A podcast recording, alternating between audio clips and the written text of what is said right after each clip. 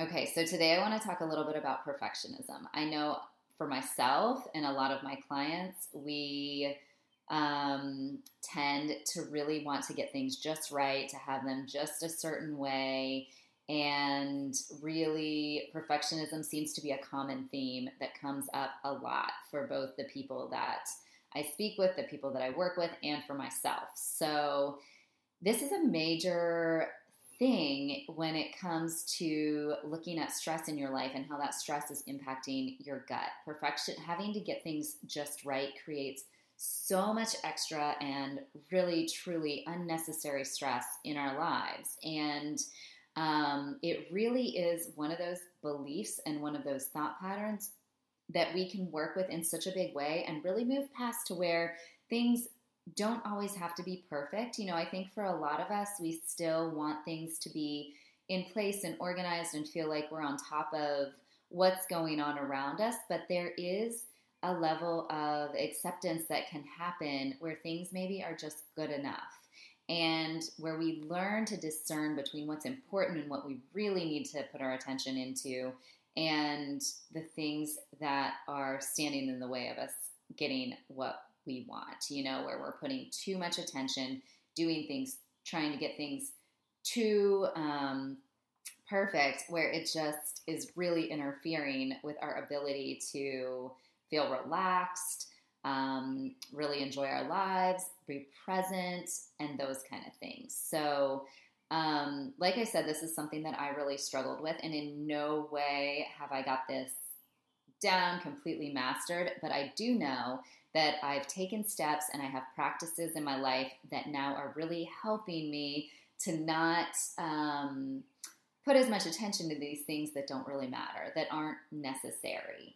Um, so, the thing with perfectionism is that nothing is actually perfect and nothing will ever be perfect. So, understanding that when we want things to be perfect, we are setting ourselves up for something that is not achievable, it's not realistic, and we're setting ourselves up for failure, really. So, if you resonate with this, I think this is such an important message and such an important thing to look at. You know, these limiting beliefs, these thoughts and beliefs that come up in, repetitively in our lives, um, and lead to habits around around um, you know, whether it's food, whether it's lifestyle, whatever it is for you that you feel like you need to have so things in such a perfect order.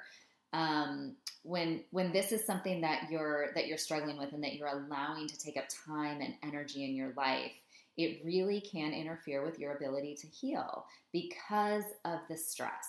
You know, first of all, we want to get things just perfect with how we're doing our healing, but second of all, you know, also with career or parenting or in our relationships or around our house. You know, our, your house is never going to be perfectly clean, and when it is, it's going to get messed up again. So it's going to become imperfect again, you know? So again, thinking about this in a way that that to, just knowing that nothing is perfect we cannot achieve perfection. And when we set ourselves up to try and achieve perfection, we are really setting ourselves up for failure. So I think just acknowledging that this is such a big thing in our in so many of our lives. I mean, so many people struggle with this and say, you know, well, this is just my personality. And yeah, we may have more tendencies towards wanting things to be in order, wanting things to be a, cer- a certain way but there is a balance for each of us. And working with stress and working with, um, you know, being present in the moment and really allowing things to be as they are, and we can do what we can that makes sense without impacting our daily life and without impacting our ability to enjoy our lives because we're trying to get things so perfect. So, I think it's a really important thing to think about. And I want you to know that there are practices for moving past it. And I have seen that in my own life, but I also see it with my clients. And these things are all intertwined with food sensitivities and um, the symptoms that you're dealing with because stress immediately impacts the gut. It's such a direct connection. It impacts your vagus nerve, which is the connection, the major highway between your gut and your brain.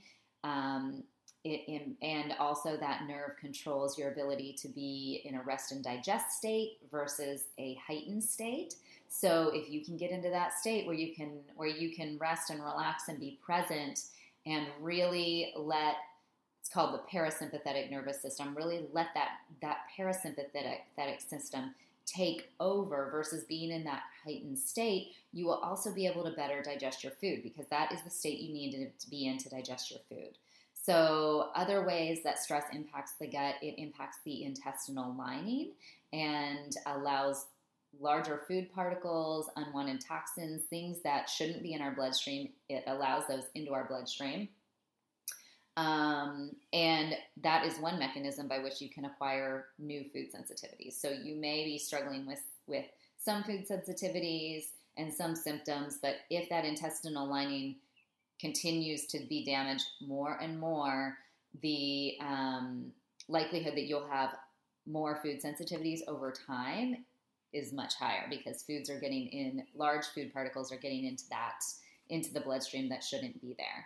Um, stress also impacts the good and bad bacteria in the gut. So if you've heard um, talks about the microbiome and how we need to have a balance between the good and bad bacteria, not allowing the bad bacteria to take over. Stress directly impacts that as well and can allow the bad bacteria to take over. So, keeping your stress in check and really looking at these limiting beliefs, these things that are holding us back and keeping us stuck from healing is super important. So, if perfectionism is something that you resonate with, that you feel like you strive to get things just right, to have them in a certain order, and it's really hard for you to let something be. I totally relate. I totally get it. And um, yeah, I think it's just really encouraging and that we need to hear when we're in that place.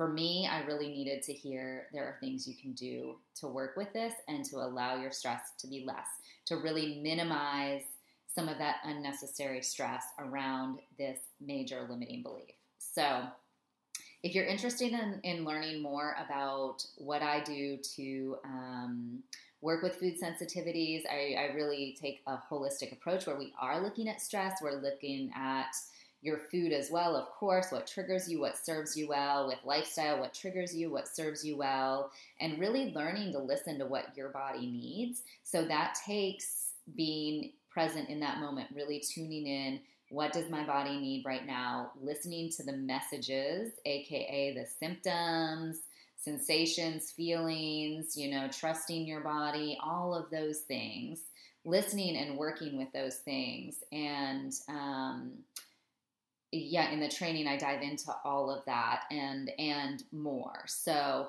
if you're interested in kind of learning more about how to take control of your food sensitivities, I'm going to link that video below. And um, I'd love for you to watch it and let me know your thoughts, reach out with questions. Um, and yeah, I'll look forward to seeing you again soon.